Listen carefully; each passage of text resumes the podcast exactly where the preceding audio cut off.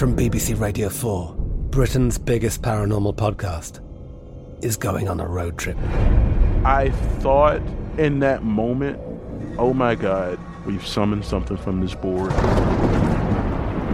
This is Uncanny U S A. He says, somebody's in the house, and I screamed. Listen to Uncanny U S A wherever you get your B B C podcasts, if you dare.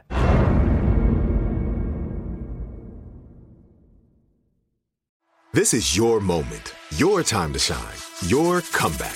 You're ready for the next step in your career, and you want an education employers respect. So you're not just going back to school. You're coming back with Purdue Global. Backed by Purdue University, one of the nation's most respected public universities, Purdue Global is built for people who bring their life experience into the online classroom. Purdue Global, Purdue's online university for working adults. Start your comeback today at purdue global dot e d u. Strange Arrivals is a production of iHeart three D Audio. For full exposure, listen with headphones.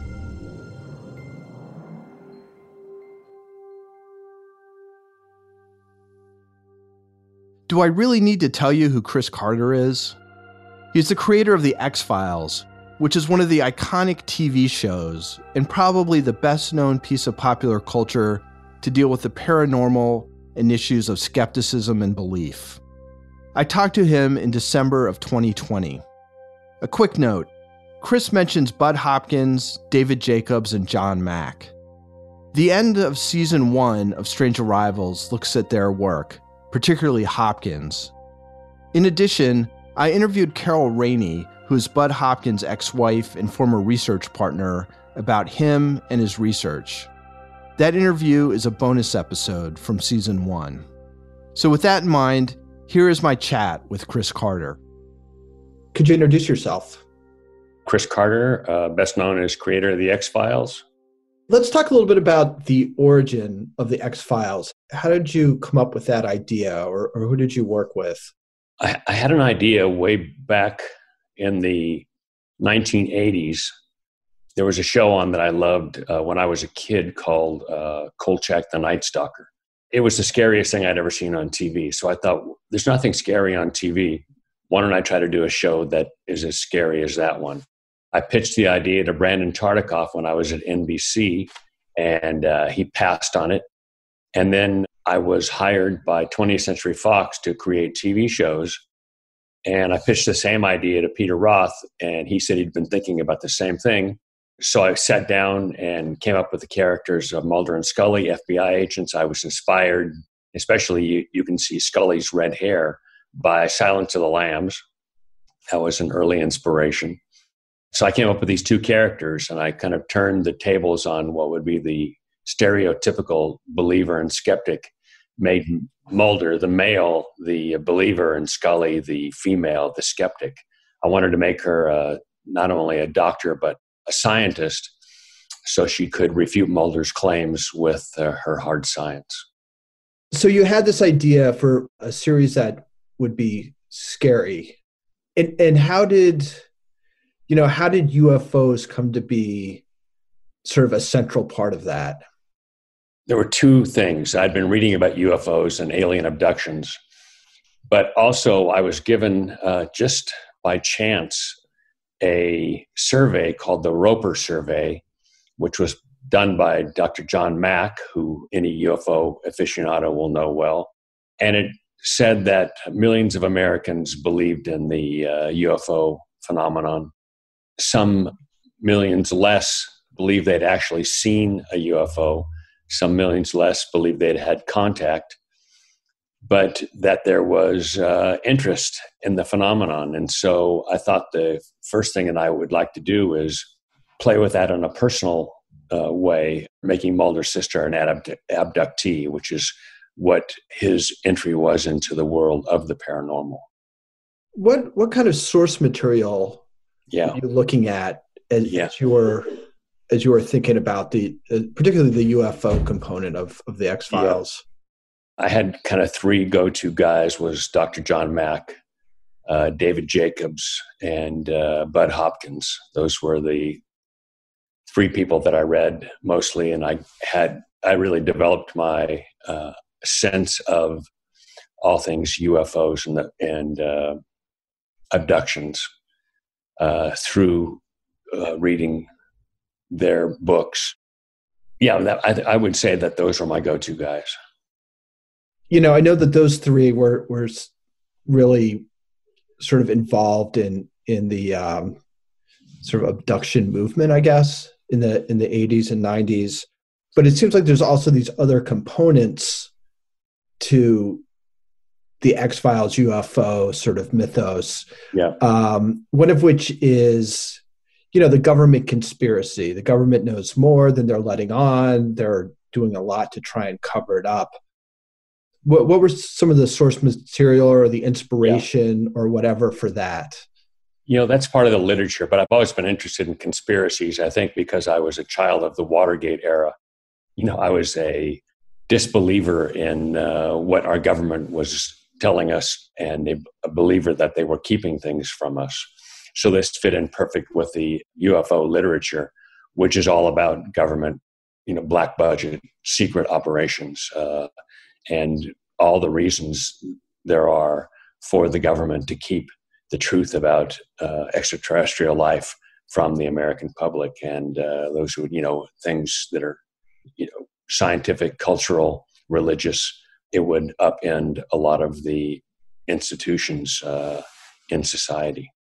And when you were looking at, I guess, particularly the the Jacobs, Hopkins, Mack stuff, like what was your what was your assessment of what they were coming up with? Did this seem more like sort of ideas for fictional storylines, or did it at the time seem sort of compelling as a possible um, description of of things that were actually happening? And I asked partly because, you know, I've talked to um, people who've made, you know, certainly less influential things about U F Os.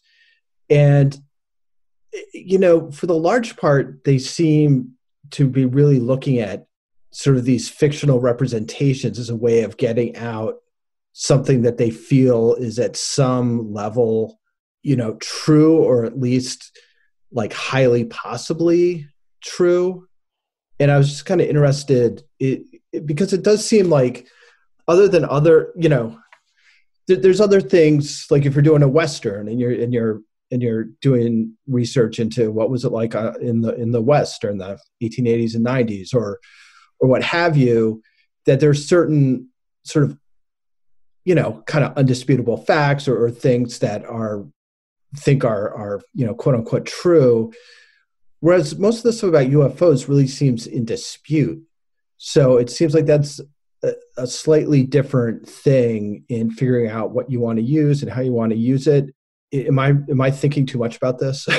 No, no. I mean, I think even the uh, believers, guys like David Jacobs and Bud Hopkins and John Mack, they uh, doubted certain accounts, and they doubted certain individuals, and they doubted themselves sometimes.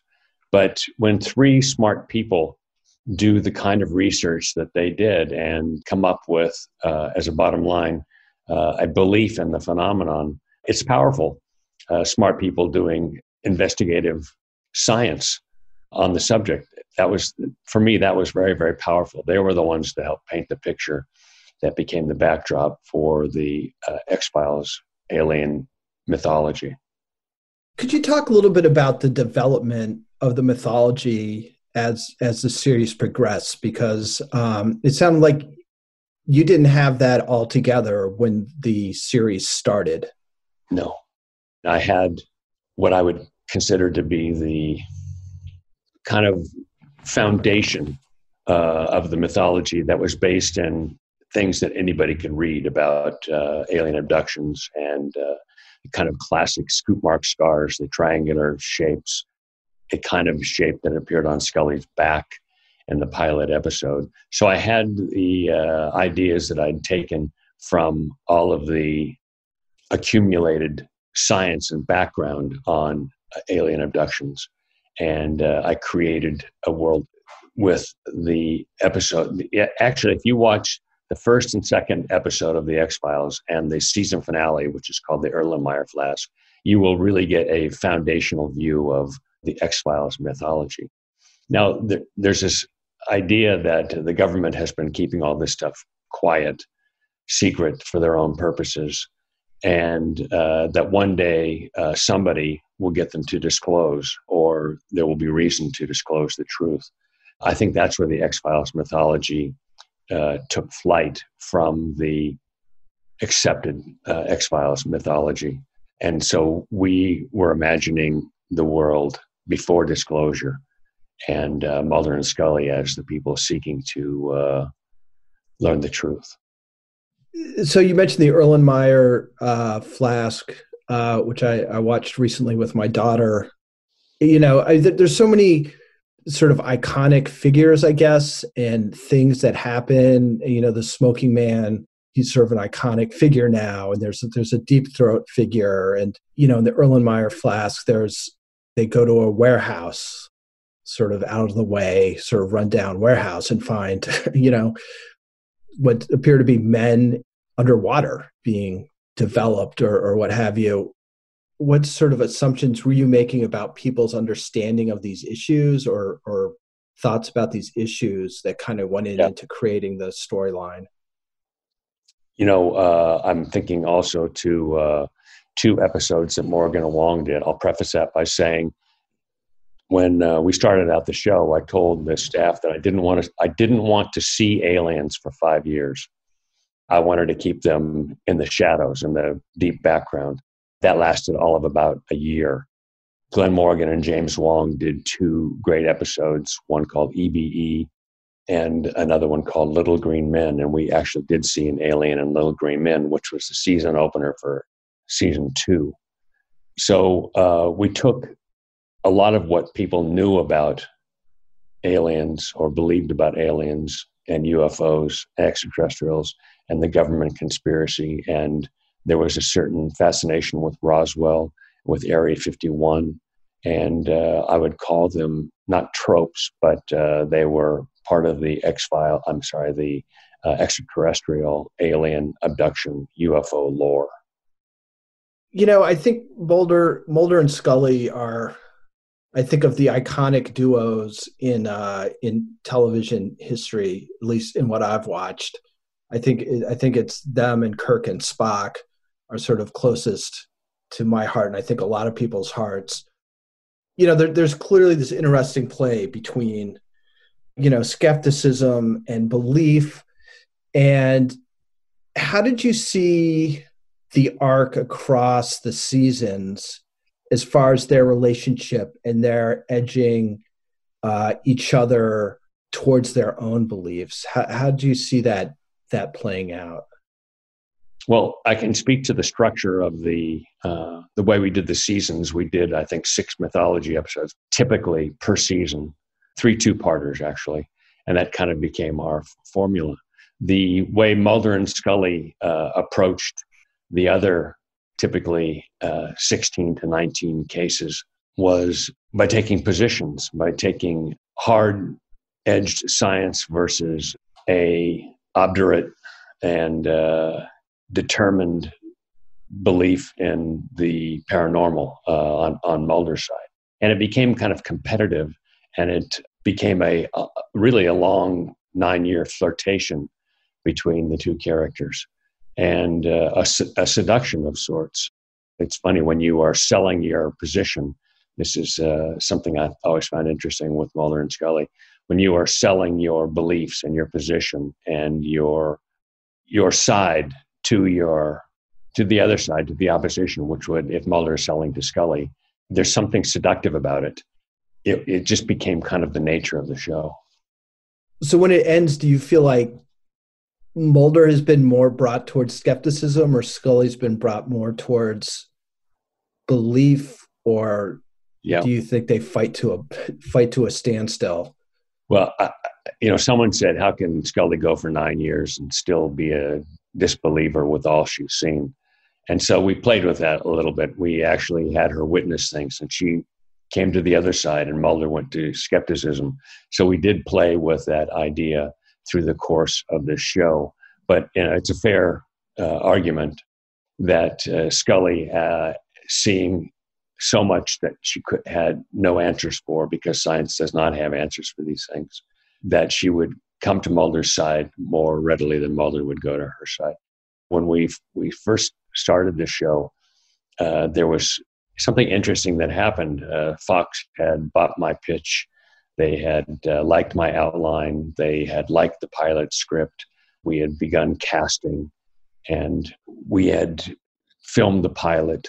Uh, we had shown the pilot to the network. They were very happy with it, but they wanted me to put a disclaimer up uh, before the show saying that, for the viewer, that uh, these are all based on actual events. It, it was as if we were creating a kind of documentary in the network's mind. And I went along with it. And, but then it's like, uh, for the pilot episode, I went along with it. But then it's like I, I realized that's not what the show is. The show is a, a fictionalized, scripted storytelling uh, vehicle for these characters, Mulder and Scully, looking for the truth. And I said to them, you know, they wanted to wrap up the episodes at the end kind of in a neat bow with an explanation for what Mulder and Scully had seen. And I said, that's exactly what you don't want. You don't want to uh, have the answers. You want to be left with wonder. You want to be left with awe. You want to be left with your own uh, opinions at the end. And it took me uh, a real hard sales pitch to get them to understand that. Yeah, well, that seems critical. Uh, you know, I th- I feel like that's that's such a big part of the X-Files, and I think part of what really captured people's imagination, even people talking about it today. Is, is there something that you're trying to get across, especially in the in the mythos episodes? I was trying to create a sense of awe and the idea that science doesn't have all the answers, and that religion doesn't have all the answers, and uh, that there are things beyond the pale. Uh, I liked all that, but I also, uh, I have to say, I come at this from more Scully's side than Mulder's side, uh, with a science bias, and it's uh, I really have a kind of prove it to me philosophy. And so really it was me, the thesis was my own troubled perspective on uh, what is true and what is not. I, I want to see an, uh, an alien. I want to see a U F O. These are things that I want to believe in, but thus the po- uh, poster on Mulder's wall. I, I want to have my hopes confirmed. Uh, I, I I want that experience, uh, and, I, and I'm longing for it, uh, as is Mulder, uh, but I'm also doubtful of it that I will ever have it, which is Scully. And so, you know, in the course of, you know, the research for the X-Files, and I'm sure you must have had zillions and zillions of people getting in touch with you about their experiences. How did you find, or did you find, that your thoughts about U F Os changed? Well, you know, people ask me if I'm a believer or a skeptic, and I say I'm a skeptic, but I have to say that with a asterisk, because I've met so many people who tell so many believable story, uh, stories that they absolutely believe in, that who am I to doubt them? So while I am skeptical, because there isn't a lot of hard hard evidence, there isn't a, uh, a lot of compelling testimony uh, that leads to the hard evidence. Uh, there is, uh, there are just, there are a lot of personal accounts that uh, one can take with a grain of salt. So you didn't find, I mean, did did you ever feel like you were uh, led on to something that, that most people, or just about everybody, wouldn't have known in the course of this stuff? It clearly wasn't something that would have changed your mind. I didn't find anything that necessarily changed my mind. Uh, there was something interesting that I did, uh, that I had a chance to do. And, uh, and I had written about uh, regression hypnosis. And this is the way Bud Hopkins worked and uh, John Mack worked, uh, taking people back through their memories, uh, maybe re- removing the screen memories that the aliens had implanted them with. And uh, I actually got to sit in on a regression hypnosis. Uh, I, went, I flew to Boston while the show was uh, being produced and uh, sat in on one of these events. And it was powerful uh, to be sitting next to someone who is going through the abduction experience. In this case, it was uh, someone who was taken from a campground. So you know, who am I to say that it's not true uh, when it seemed so vivid and powerful in this in this person's mind?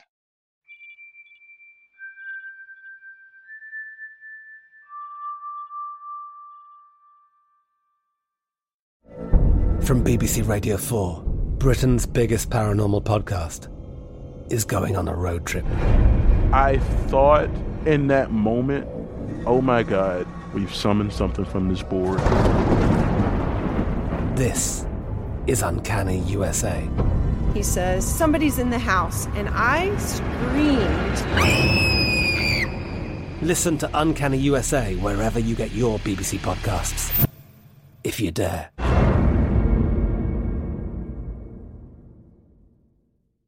Are you looking for the perfect move-in ready home this spring season? Now's the time to buy at Fisher Homes. For a limited time only, enjoy below market interest rates starting at five point three seven five percent A P R, six point one three nine percent A P R. With these exclusive lower rates, you can save hundreds on a move-in ready home and start enjoying the benefits of homeownership even faster. Schedule your personal tour with one of our new home specialists at fisher homes dot com and make this spring the season you find your perfect home sweet home. Financing provided by Victory Mortgage, L L C, N M L S four six one two four nine, Equal Housing Lender.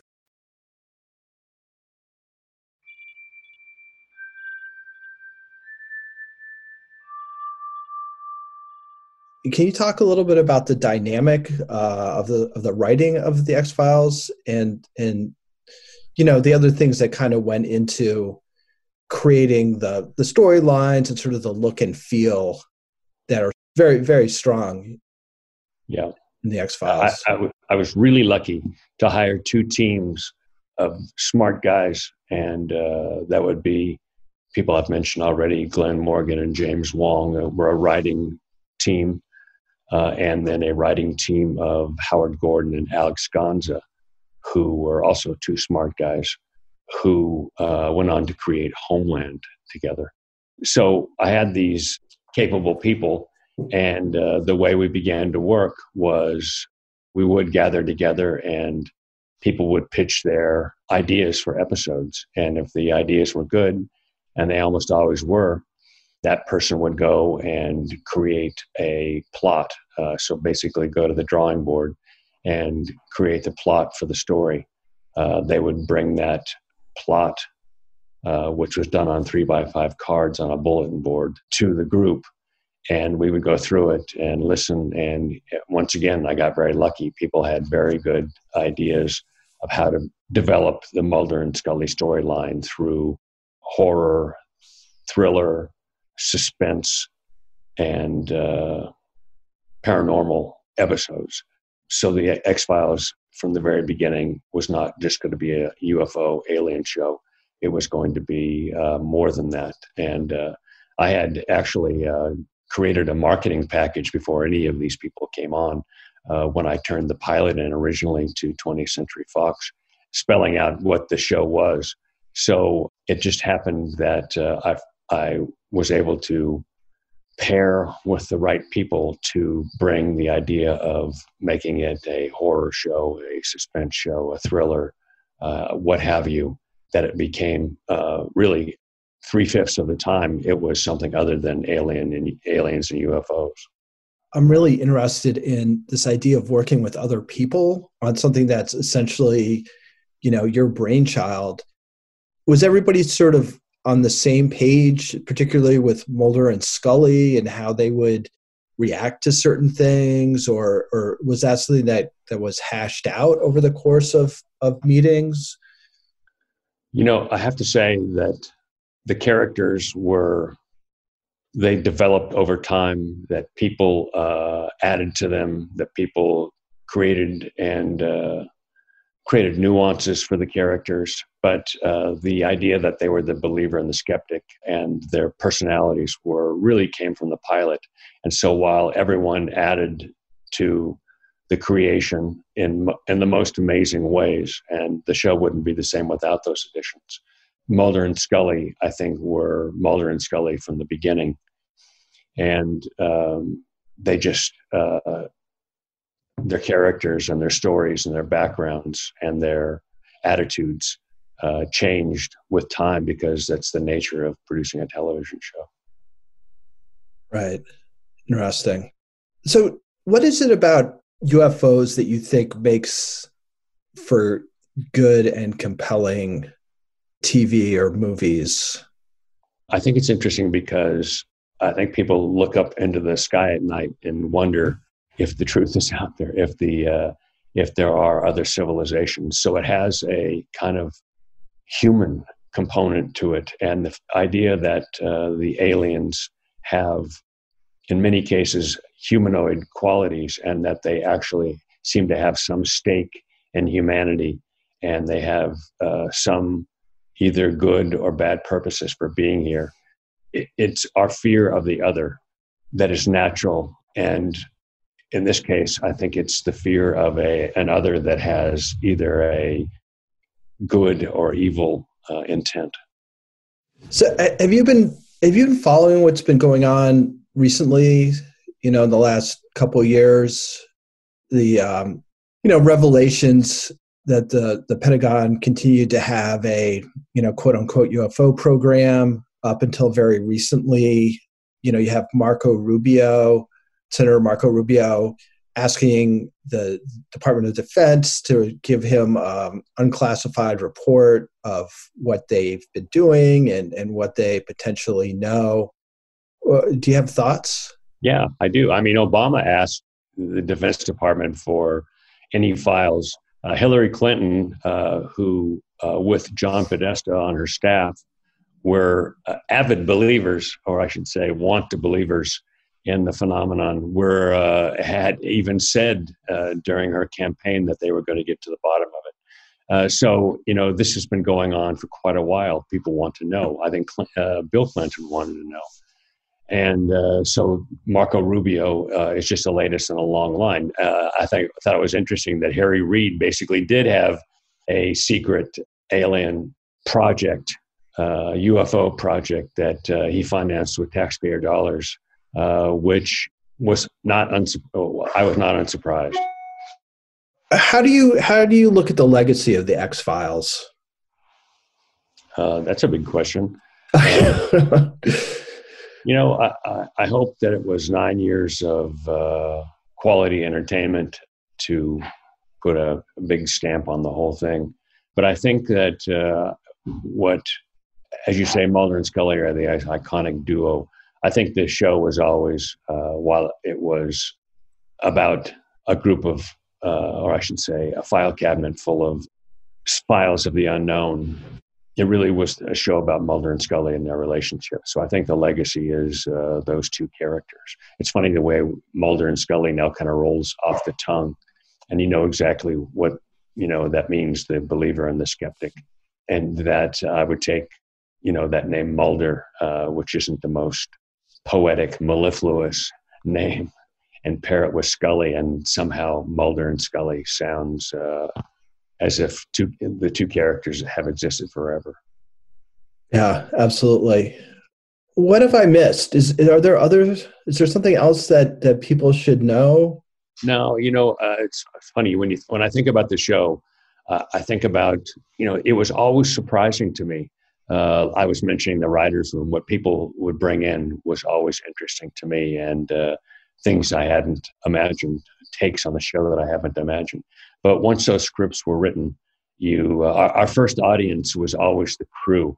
And uh, you knew that if the crew liked an episode, it, it was a good episode. They, they were our toughest critics, and they really invested themselves in the show because they liked the show. But I think about uh, taking a script and handing it over to the uh, people like the production designers, and seeing what they came up with, what their visions were.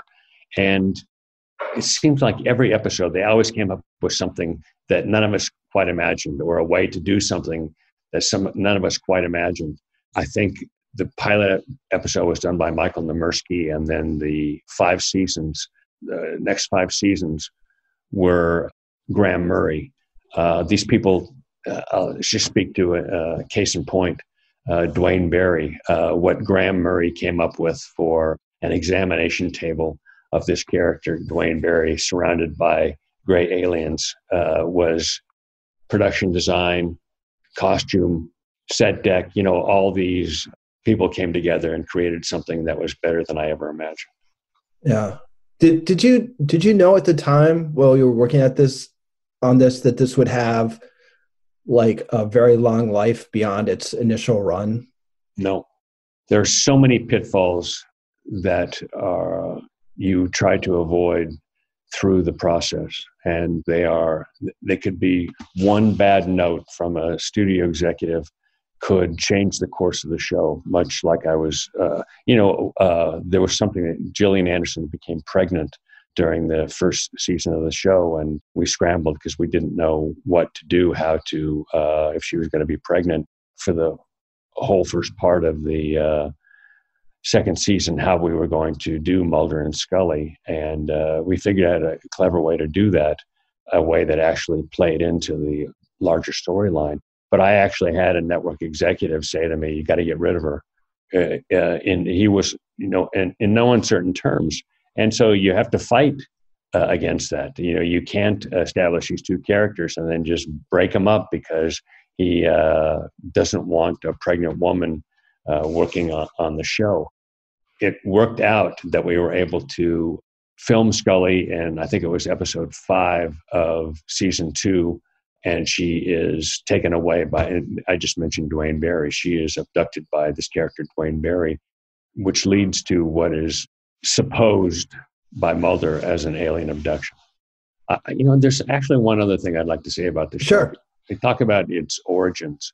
And I talked about Silence of the Lambs. And, I, you know, it was loomed huge in my mind. I loved the movie. And uh, it's really that uh, I was inspired by that Jodie Foster character to a large part. But I think that also, and this actually plays out in an episode called Fire on the series uh, in the first season, where uh, Mulder is paired with a British woman who refers to uh, Sherlock Holmes. I read everything, I read all of Sherlock Holmes as a kid, and I loved that kind of storytelling. I loved Sherlock and, and Watson's interplay. And I think that is a big, for me, was a big part of the uh, dynamic between Mulder and Scully as well. Uh, people are going to be really excited to hear this, as I was excited to hear it myself.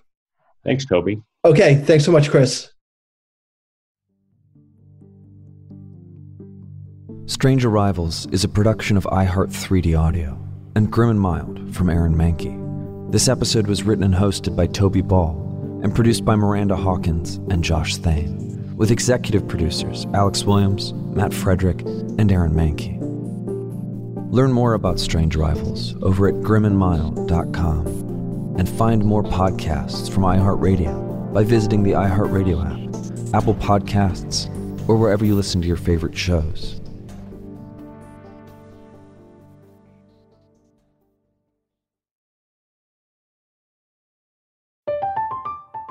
I'm Katia Adler, host of The Global Story. Over the last twenty-five years, I've covered conflicts in the Middle East, political and economic crises in Europe, drug cartels in Mexico.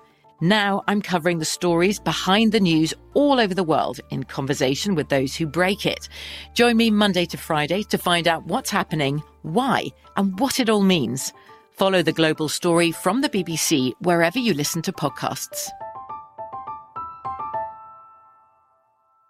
Are you looking for the perfect move-in ready home this spring season? Now's the time to buy at Fisher Homes. For a limited time only, enjoy below market interest rates starting at five point three seven five percent A P R, six point one three nine percent A P R. With these exclusive lower rates, you can save hundreds on a move-in ready home and start enjoying the benefits of homeownership even faster. Schedule your personal tour with one of our new home specialists at fisher homes dot com and make this spring the season you find your perfect home sweet home. Financing provided by Victory Mortgage, L L C, N M L S four six one two four nine, Equal Housing Lender.